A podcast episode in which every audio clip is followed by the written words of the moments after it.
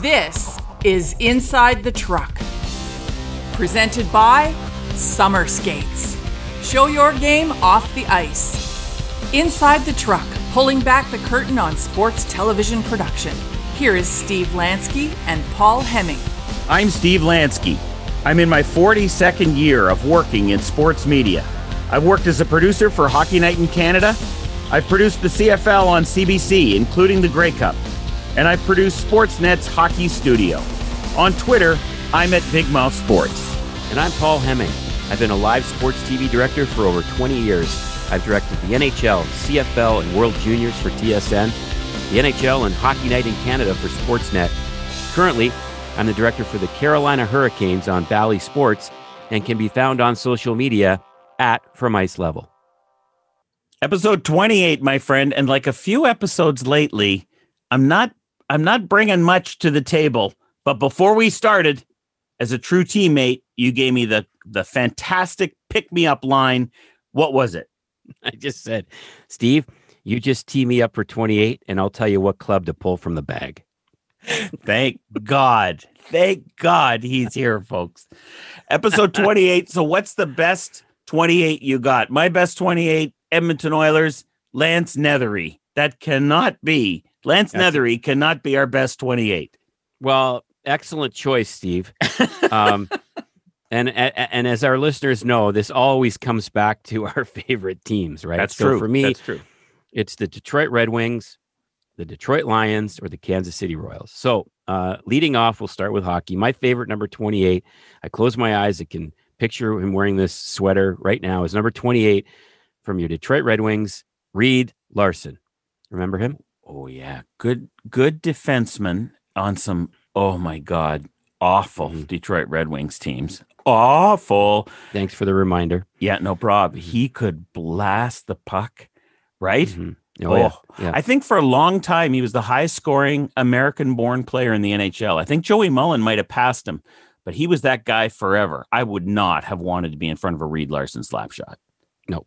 Uh, staying in uh, the Motor City uh, from my beloved Detroit Lions, number one in your hearts, but number 28 in your program, defensive back Bracey Walker. You remember him, Steve? I'm going to go with who? No, I didn't think so. No. Yeah. The reason why uh, Bracey Walker holds a special place to me, and as you know, Steve, uh, being a huge uh, line seasons ticket holder for a number of years, I've been to my fair share of games there. And at the team store, they have a rack in the back that sells used game equipment um, and uh, use official sideline stuff. So I would every game I would go to, I would drag some piece of paraphernalia home from that. I had everything: hoodies, football pants. I don't know why I bought football pants, so I never played football or wore them, but I do still have them. But the jersey that's hanging in my closet that I'm probably most proudest of was a Lions third jerseys that they wear on Thanksgiving, number 28, Bracey Walker. Nice. And you bought that off the rack. I did, yeah. And that would still be on that rack if you hadn't bought it. You know that, right? Yeah, exactly. Uh, I can't believe I paid 250 American for it. Anyway. Oh um, no, you did not. Yeah, well, it was worth it though, right? Oh, it was their it was their Thanksgiving thirds. Oh, Everybody had to have God. one of those. Anyway, six degree of separation moment here. Ask me where Bracey Walker plays college football. I bet you he went to the same elementary school, high school, and college that you went to, correct? Uh, incorrect three times, Steve. He did not play for the Northdale Norsemen. He did not play for the Lucas Vikings. And he certainly didn't play for the Ryerson Rams because they only had a Nerf football intramural league that hosted once a week in the quad.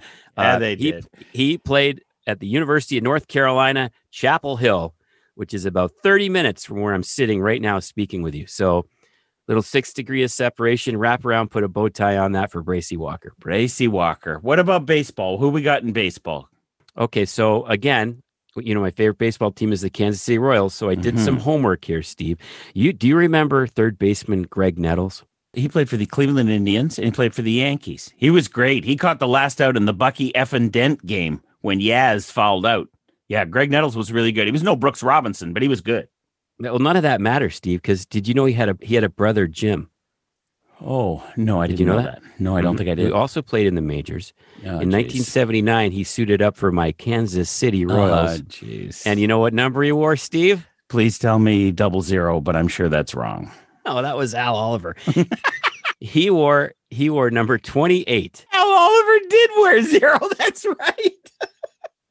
like how many games? Seven.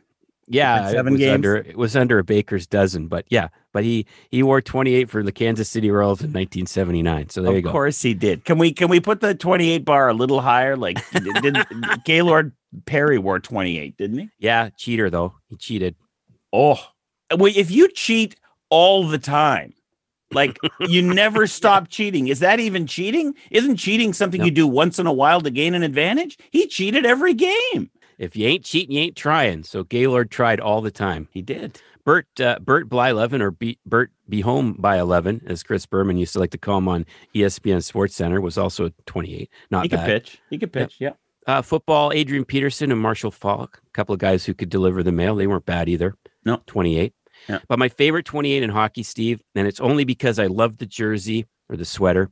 Um, and I loved the lighting at the Chicago Stadium, and I loved watching him fly down the wing and pick the top corner with Steve Larmer. Right winger Steve Larmer played 15 NHL seasons with the Blackhawks and Rangers. He had 441 goals and 1,012 points in just over 1,000 career games.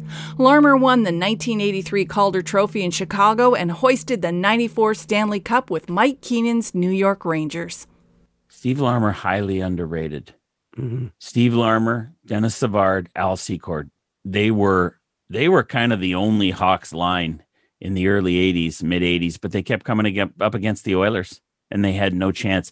They were a really good line. I think Denis Savard would say Steve Larmer might be the best player he ever played with. All right, partner, time now for mailbag. Um, this one comes to us via Twitter from at Steve Clark Media. Right. As a play-by-play guy for the Niagara Ice Dogs in the OHL, if I'm not mistaken, as a play-by-play guy, really enjoyed episode 27 of At Inside the Truck with at Big Mouth Sports and at From Ice Level. Love hearing about what goes on during a live production and the intensity of the playoffs for the crew. We'll be going back and checking out other episodes for sure. So I thought that was really nice of Steve to take the time to send that. So thank you, Steve, for listening, and hopefully you're enjoying episode 28. I was going to say, if he liked 27, he's going to like 28 because it's a bit more of the same. Have you ever been to a Niagara Ice Dogs home game? Not in the new rink, in the old rink, the Jack Gatecliff Arena. No, I, I haven't, man. That sounds fancy. I have not been there. It is not fancy. There were about six rows, and if you stood up too fast, you'd hit your head on the ceiling. Oh, hate it when that happens. Yeah, but they would black the jack, so everybody wore black. All the Ice Dogs fans wore black. I don't know what year I was there for the OHL final. I, Wow. Yeah, it seems like about a decade ago. I think they played the mm-hmm. London Knights, and I think they lost. Very excited fans to have that team, which moved from Mississauga, right? They were the Mississauga Ice Dogs. Don Don Cherry's famous Mississauga Ice Dogs. Okay, Steve. Time now for After the Pod. If you'll be so kind, I'd like to indulge on this one. And it all is has to do with PGA golf from the weekend at the Memorial. Rock and roll, baby. Did you manage to see any of it? I didn't see much of the memorial. I've been to that course. It's like literally impossible to find. It's tucked in a neighborhood in Dublin, Ohio. You can't even see it from the road. It's really weird that way. Have you heard of the fitness tracker Whoop? Have you heard of that? E- even if I have, it doesn't matter because you need to tell me about it so that everybody knows about it. So Whoop is is a like a biometric band that's tied to your um, you know tied to your device, uh, or either be a watch or a phone, and it it registers all your biometrics information. Anyway, it's the official wearable of the PGA Tour, as the cool kids say. Yeah, oh, yeah. And so uh, uh, it allows you to basically track everything. But uh, what we're going to talk about here today is heart rate and heart rates of players.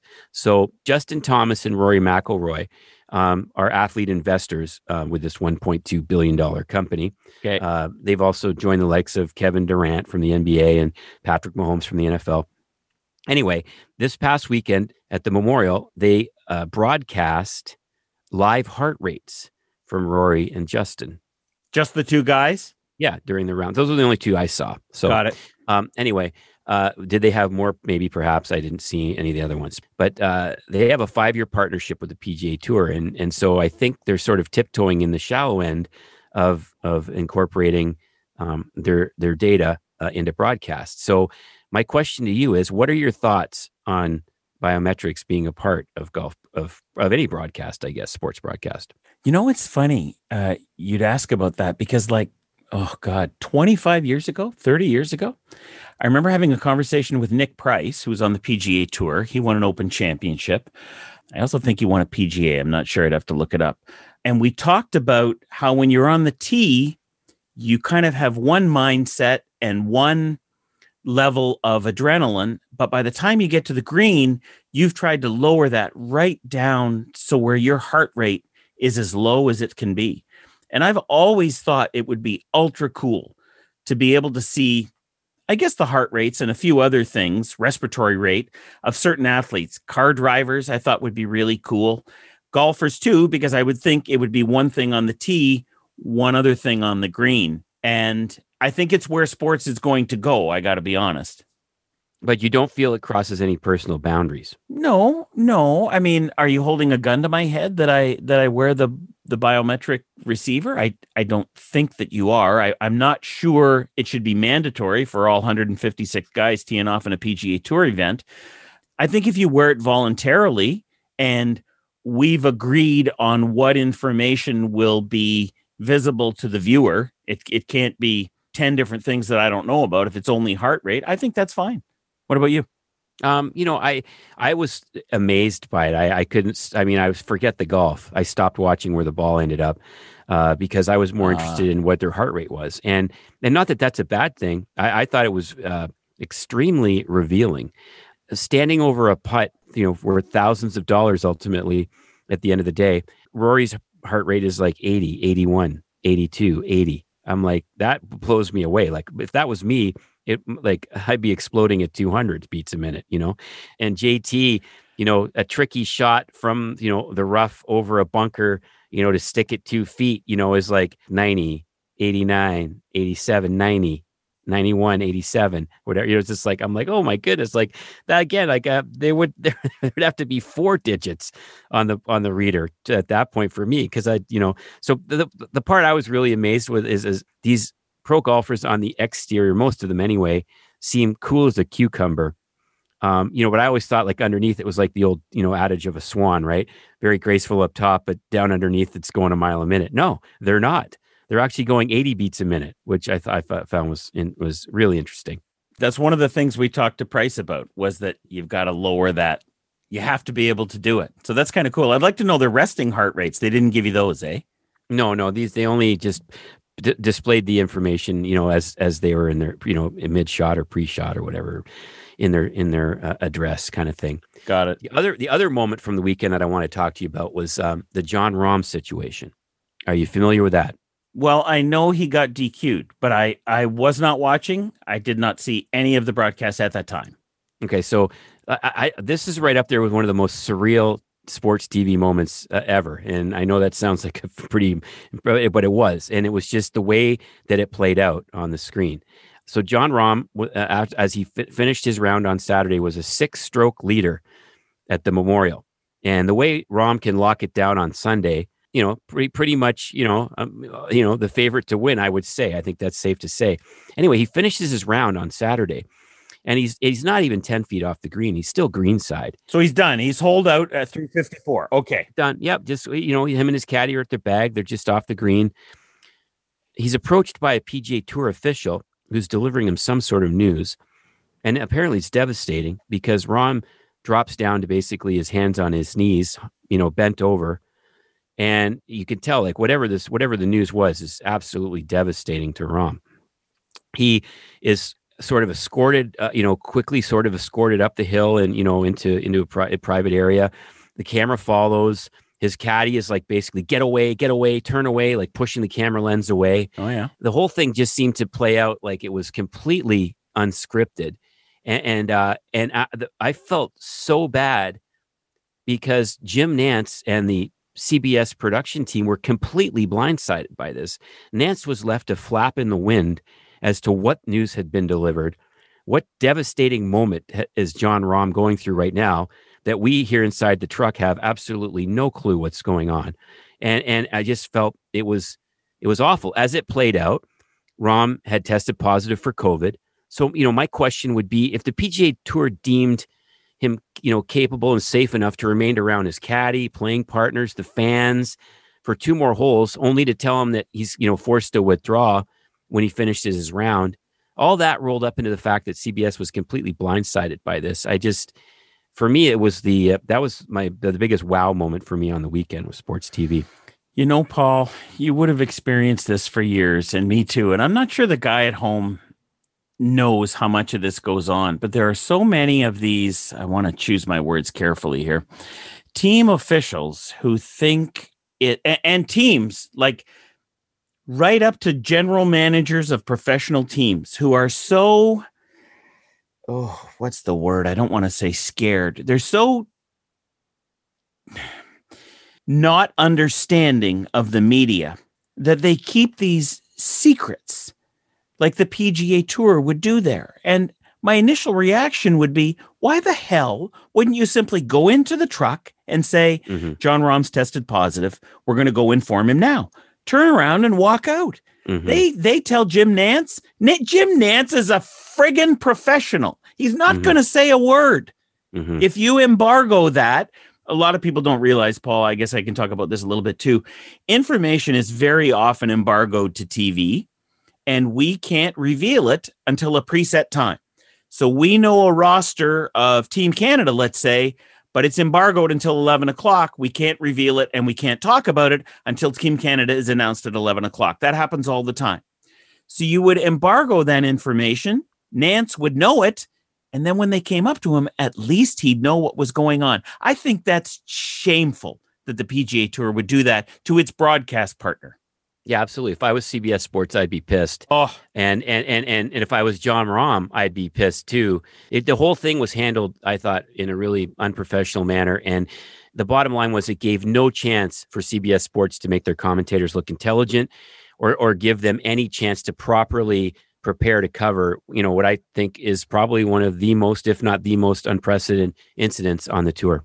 Look, I understand sometimes TV is going to be blindsided, and the PGA Tour is going to be blindsided sometimes too they, when they don't know what's coming. But when you have the opportunity to inform television about something because they're your broadcast partner, that that they should know, they understand they're not going to say anything until you you give the word. But at least if they have the information, they can proceed in a professional manner. And that's that's that's a really crap thing for the PGA Tour to do. All right, Steve, let's get into the meat of episode 28, which is all about Stanley Cup playoff broadcasts, part two. Because if you're with us for 27, we uh, we had some quality stuff. We've got even more stuff for 28. Uh, Steve, dare I say, our cup runneth over? I would not say that, but we do have quality stuff, and that is the technical term. I looked it up while you were talking there, and that is the term. The technical term is quality stuff. Do you know where "cup runneth over" came from, though? Originally, I have no idea, but my spidey sense says if I pick the Bible, I have a decent chance of being correct. Bingo! it was Psalms twenty-three, five of the Hebrew Bible. The actual uh, quote was, My cup runneth over, or in layman's terms, abundant blessings, which, Steve, we have for this episode 28. So uh, I, I, didn't mention this in episode 27, and um, I feel I need to put it on the table right now. Okay. Um, I, I have come up with a, a label, a term, a moniker, a nickname for the 2021 NHL season. You came up with this yourself. Mm-hmm, I did. yeah. Like lying in bed, tossing and turning. I'm going to call the season this, or how, how did this come about? Nah, just more like out of the shower, brushing my teeth, kind of looking in the mirror, going, yes, that's exactly what this is. Wish I'd been there for that moment, everybody. But we're here for this moment when it gets revealed. I have no idea what he's about to say. Brace yourselves. If you're driving, pull over. If you're using your cell phone, put it down. The 2021 NHL season will be known as Project Kansas, Steve? I'm going to need a judge's ruling because I have no idea what the hell that means. I was afraid of that. Um, so, yeah, here's the backstory. So, uh, back in 1985, same year the Kansas City Royals won the World Series, but that has nothing to do with this. Coca Cola used the term Project Kansas as a code name for their new Coke. Remember New Coke? I love New Coke. New Coke was the best. Oh, so you were the guy. I did. I'm the yeah. I'm one of the four guys who love New Coke. okay, I'd two? like you to produce the other three. Um, well, they're all dead from drinking New Coke. Yeah. So uh, much like the complete disaster that was New Coke for Coca Cola, um, so has been the NHL season from a broadcast production standpoint. And by the way, I I I don't know if it was just I made my mom buy me a case of New Coke.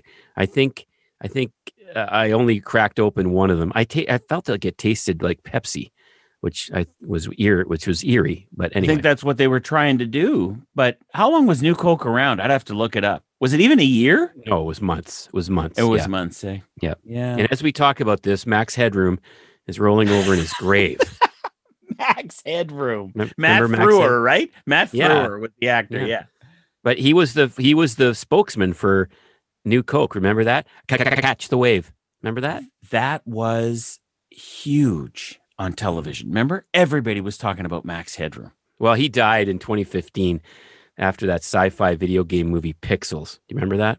Uh, no, that I'm happy to say I don't remember. He was in that with Adam Sandler and Kevin James and some other people. But oh, anyway, well, when you name who was in it, I can see why it died. New Coke was undrinkable, and the 2021 season NHL from a production standpoint has been unbearable. Why has it been so bad?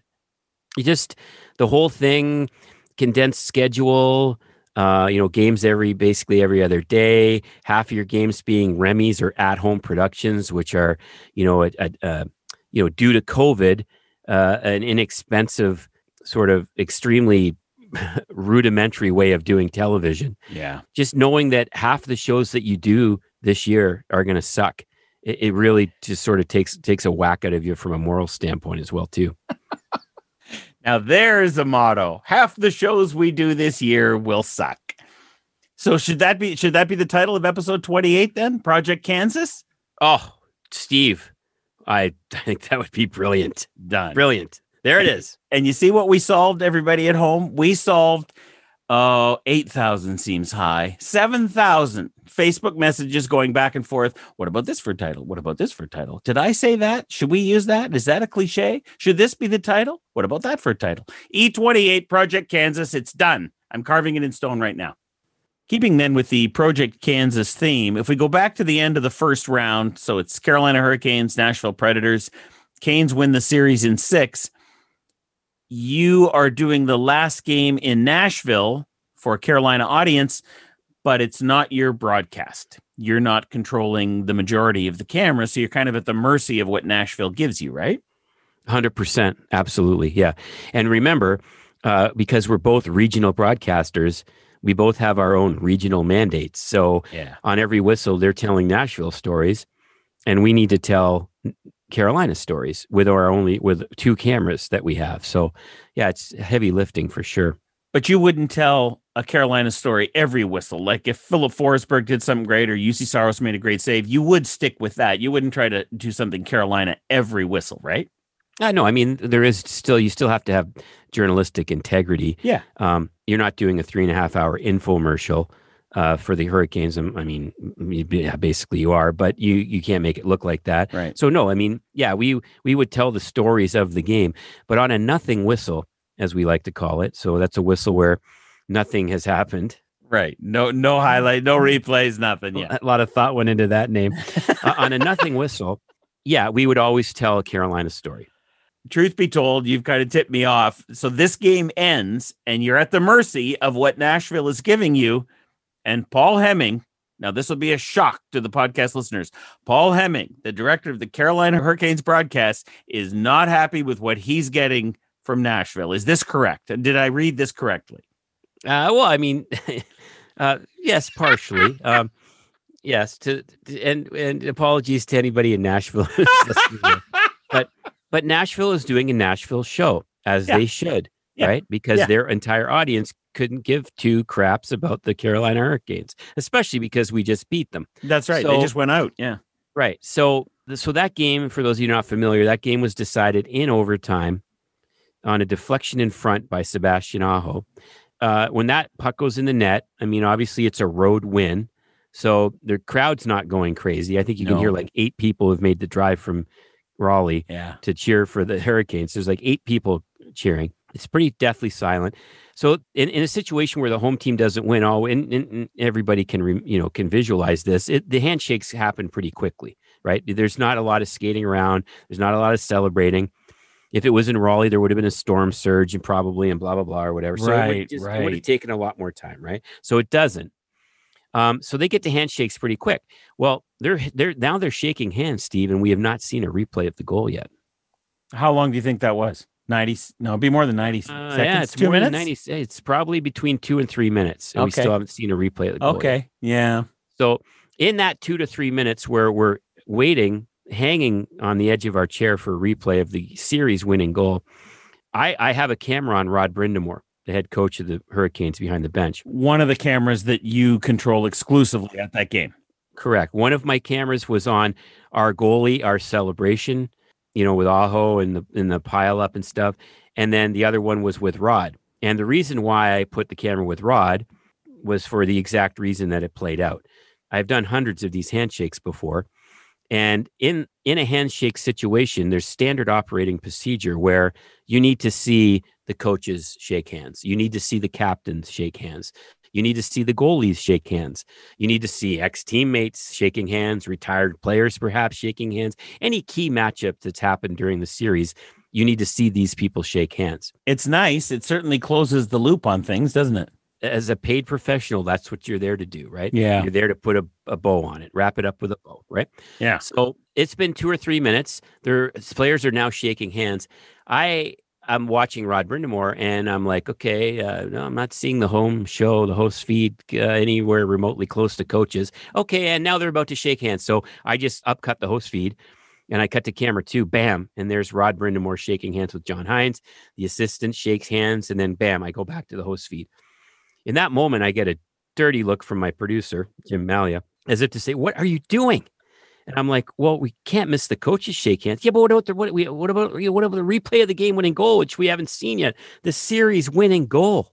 I'm like, well, we didn't miss it, did we? You know, I, I, I get, yeah. So yeah, it worked out, but that is completely on the onus of the host feed to show. And if it doesn't, then you have to take matters into your own hands and and take care of it. And was that the tone you used with Jim? Well, I didn't think they were going to show it, so I thought I should cut to it on my own. I hope that Lovey. that with your satisfaction. Is Yeah, that would no. be your tone, right? Uh, No, no, it was like we. It was more like we didn't miss it. Moving on, let's go. Come on, we got more. We haven't seen Nedeljkovic. We haven't seen the. We haven't seen a replay. We haven't seen Sebastian Aho. We haven't seen Jaccob Slavin. We haven't seen any of this yet. Like, come on, we got work to be done. I'll tell you, the handshakes was was more. There were more more energy, more adrenaline, more passion in trying to get out of that handshake line than there was for the previous four periods. That's why there's no way to accurately communicate what happens in the truck later because you miss that whole sense of the environment, right? And when you said upcut, we should probably explain that. So you've got these two cameras, you're taking in Nashville's feed, every camera cut they make. But when you want to put in one of your own cameras, you're gambling because you don't really know what's going to happen on their feed when you slam your own camera in, right?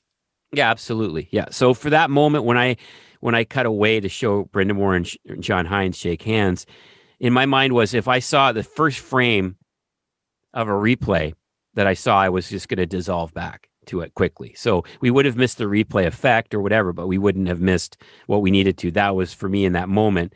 In my mind, I was ready to do that. And you know what? I think that's you probably wouldn't have cut to the coach's handshakes maybe if you were right at the beginning of your career as a director, but you tell me when I'm wrong. But now, not only did you do it, you had a backup plan when you did it. And that's what experience gets you, right?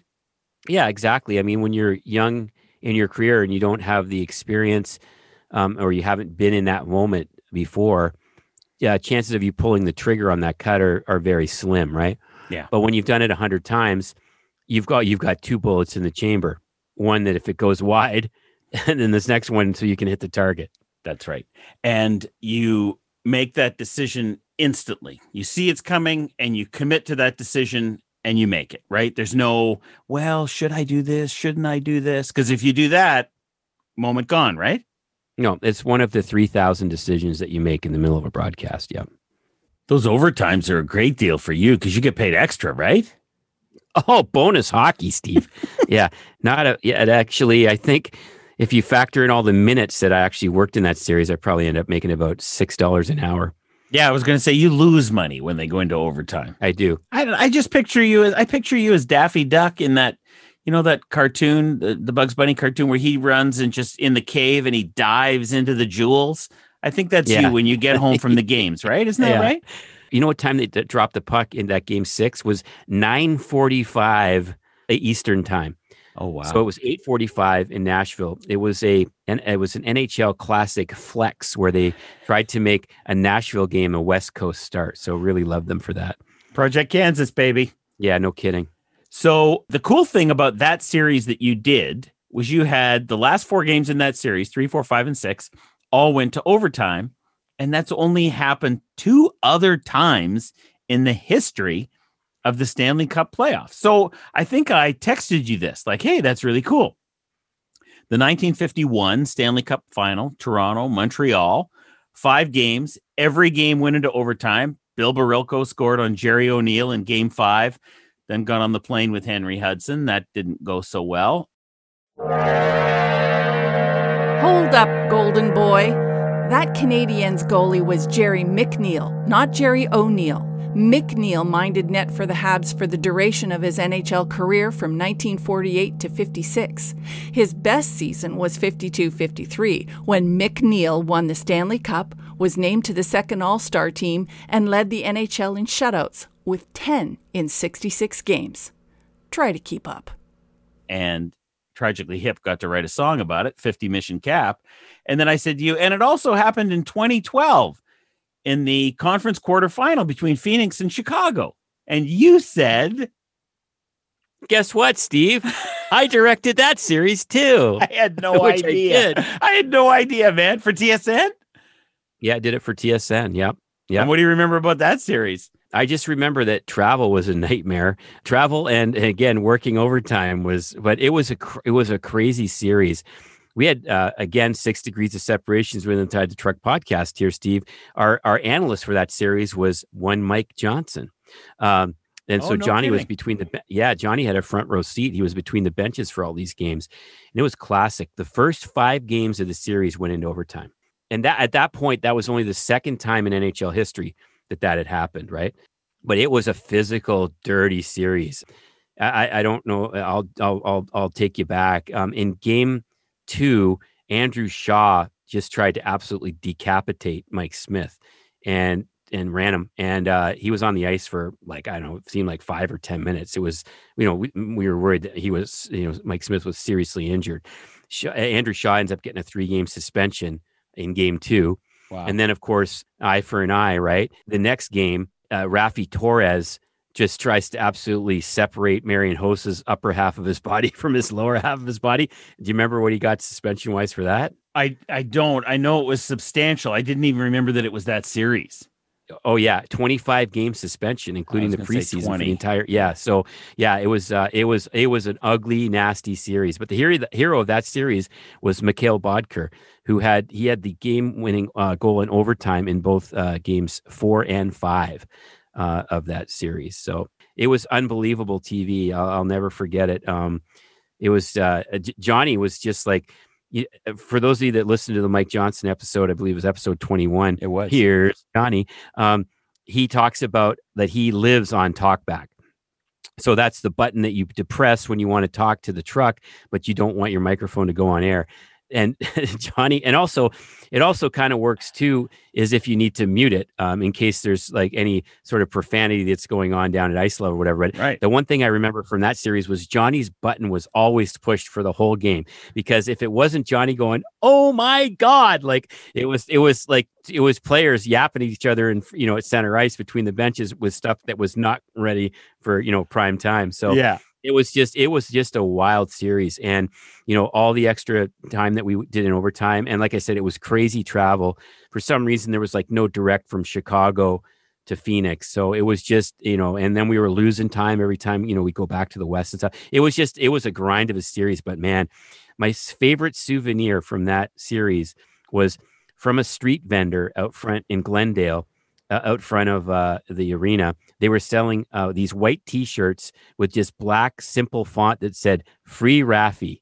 Like free Raffi Torres, right? It's just like, I think I spent like, I think I, ironically, I think I spent 25 bucks on the t-shirt, but it was classic. So yeah, that was, uh, yeah, it's pretty cool that, um, you know something that's only happened three times in NHL history. I've been been able to be a part of two of those. That's pretty cool. My biggest takeaway from that story is you flew commercial. You guys weren't on a private jet going back and forth. No, those days were at TSN were commercial. Yeah. Oh, that's barbaric. That's barbaric. Good for points, bad for your life.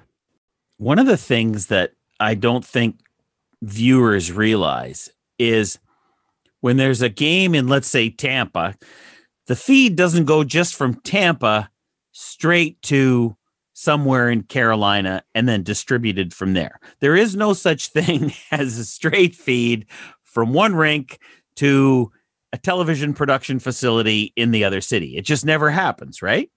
Right. No, there's um, there's a path of transmission and that goes to a central location where the signal is then distributed from. So right. So in the Bally Sports world, that distribution center uh, currently is the Woodlands, which is in Houston, Texas. And so, with every distribution point, there's a chance for what would you call it? Distribution point error. Yes. I was going to use a different word that started yeah. with F and ended right. with up, but I'm not right. going to use that. There's a right. different point for a distribution point error and when those happen those are those are really fun for production teams oh right? yeah yeah been a part of some awesome fops in my career there's nothing you can do right there's nothing no, you can do you're just you're sitting completely there. helpless so so i will share this story steve and i i want to preface it or disclaim it with the fact that i love the production team in tampa uh, I love Fox. Uh, sorry, Bally. Oop, there's a fine. I love Bally Sports Sun. I love Bally Sports Florida. Love everything about it, but there was a major fup uh, at the end of Game One for that greatly affected the Tampa Lightning post game show. So the game ends, and who's the host broadcaster? NBC.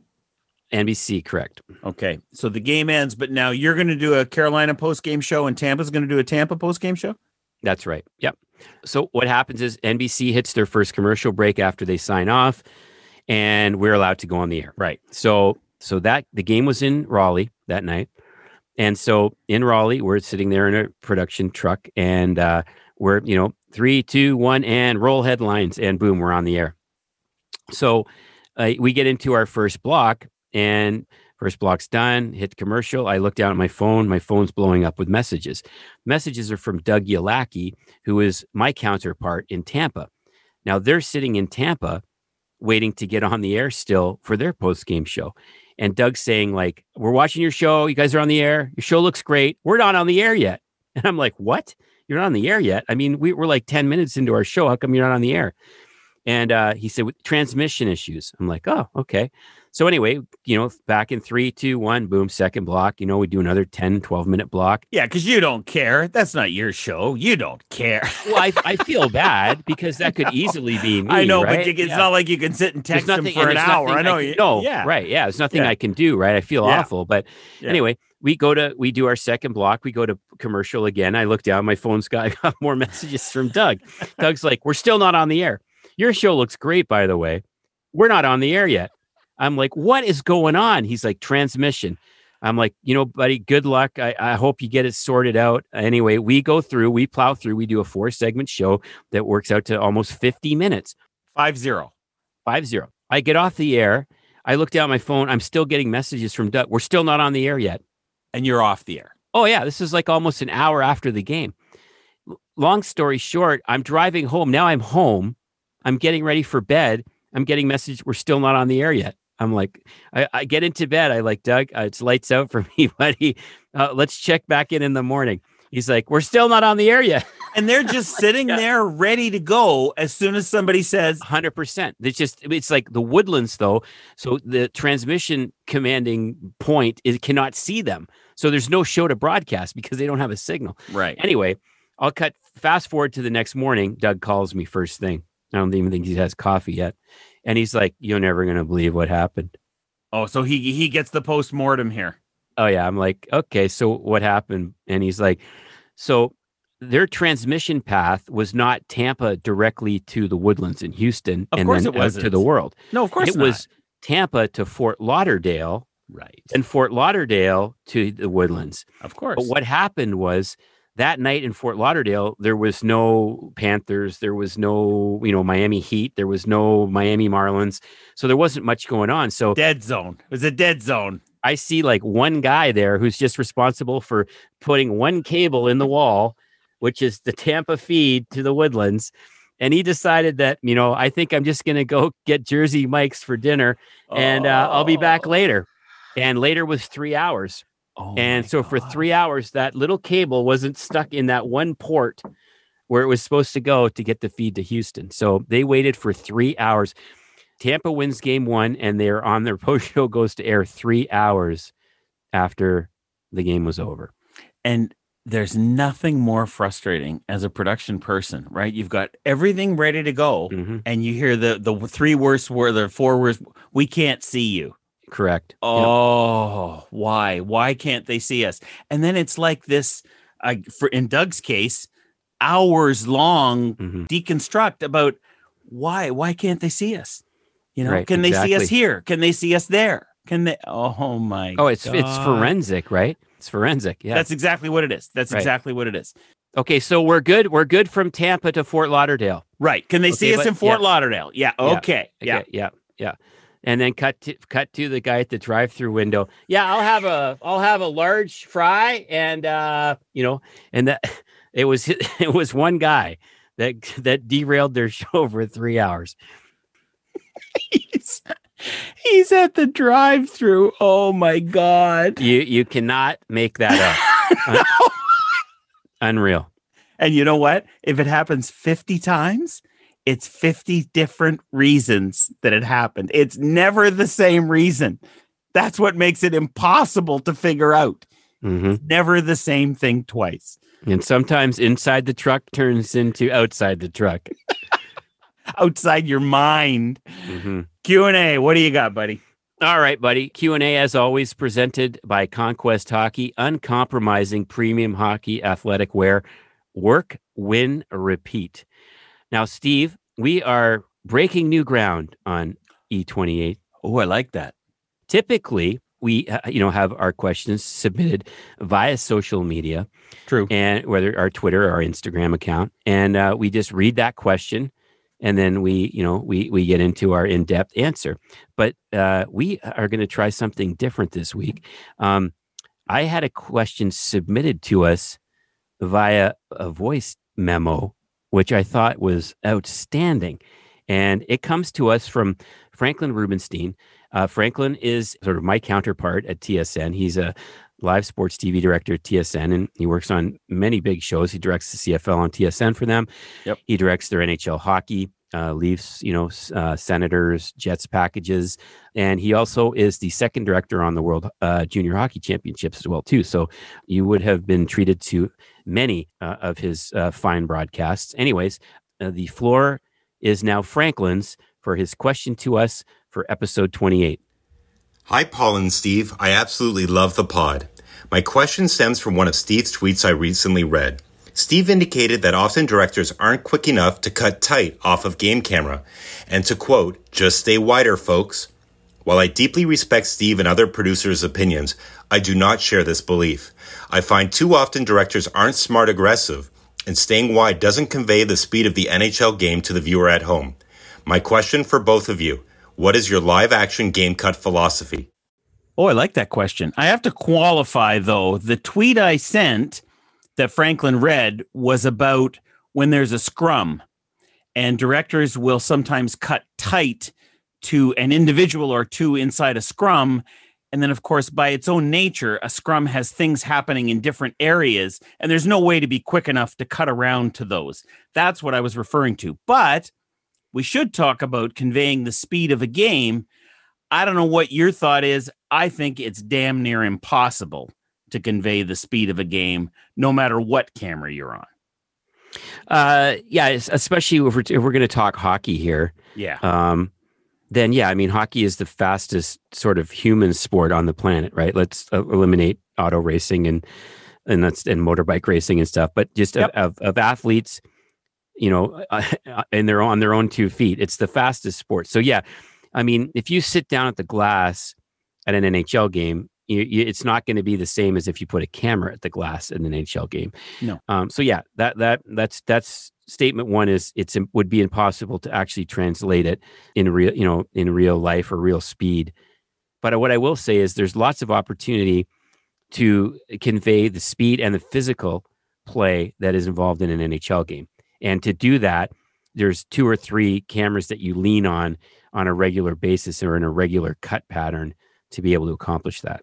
Okay, so you're talking about low cameras, right? Because the lower mm-hmm. you are, the faster it shows the speed. But as a director, how do you know when to go to those cameras? Because somebody who's not experienced often goes late or stays on it too long. How do you learn that pattern? You, you have to know the game first of all Agree. right that that's that that's step one is you have to understand the game Yeah. step two is you have to understand the game at the nhl level as well too okay because cutting an nhl game is completely different than say cutting a college women's hockey game i'm not saying one is better than the other or anything but they're two completely different games right Yes. on on a certain play in an NHL game, you would expect the players to do the same thing all the time, right? Whereas on a lesser level, a lesser caliber event, um, buckle up because anything could happen. So, Yes. say to cut to cut a breakout on an NHL game, you know, you can do that, you know, from various ways. You can do it from the tight follow camera, you can do it from the handheld that's at ice level in that corner. If you have a speed shot, you could do it from the speed shot, which is a robotic camera above the penalty box at center ice.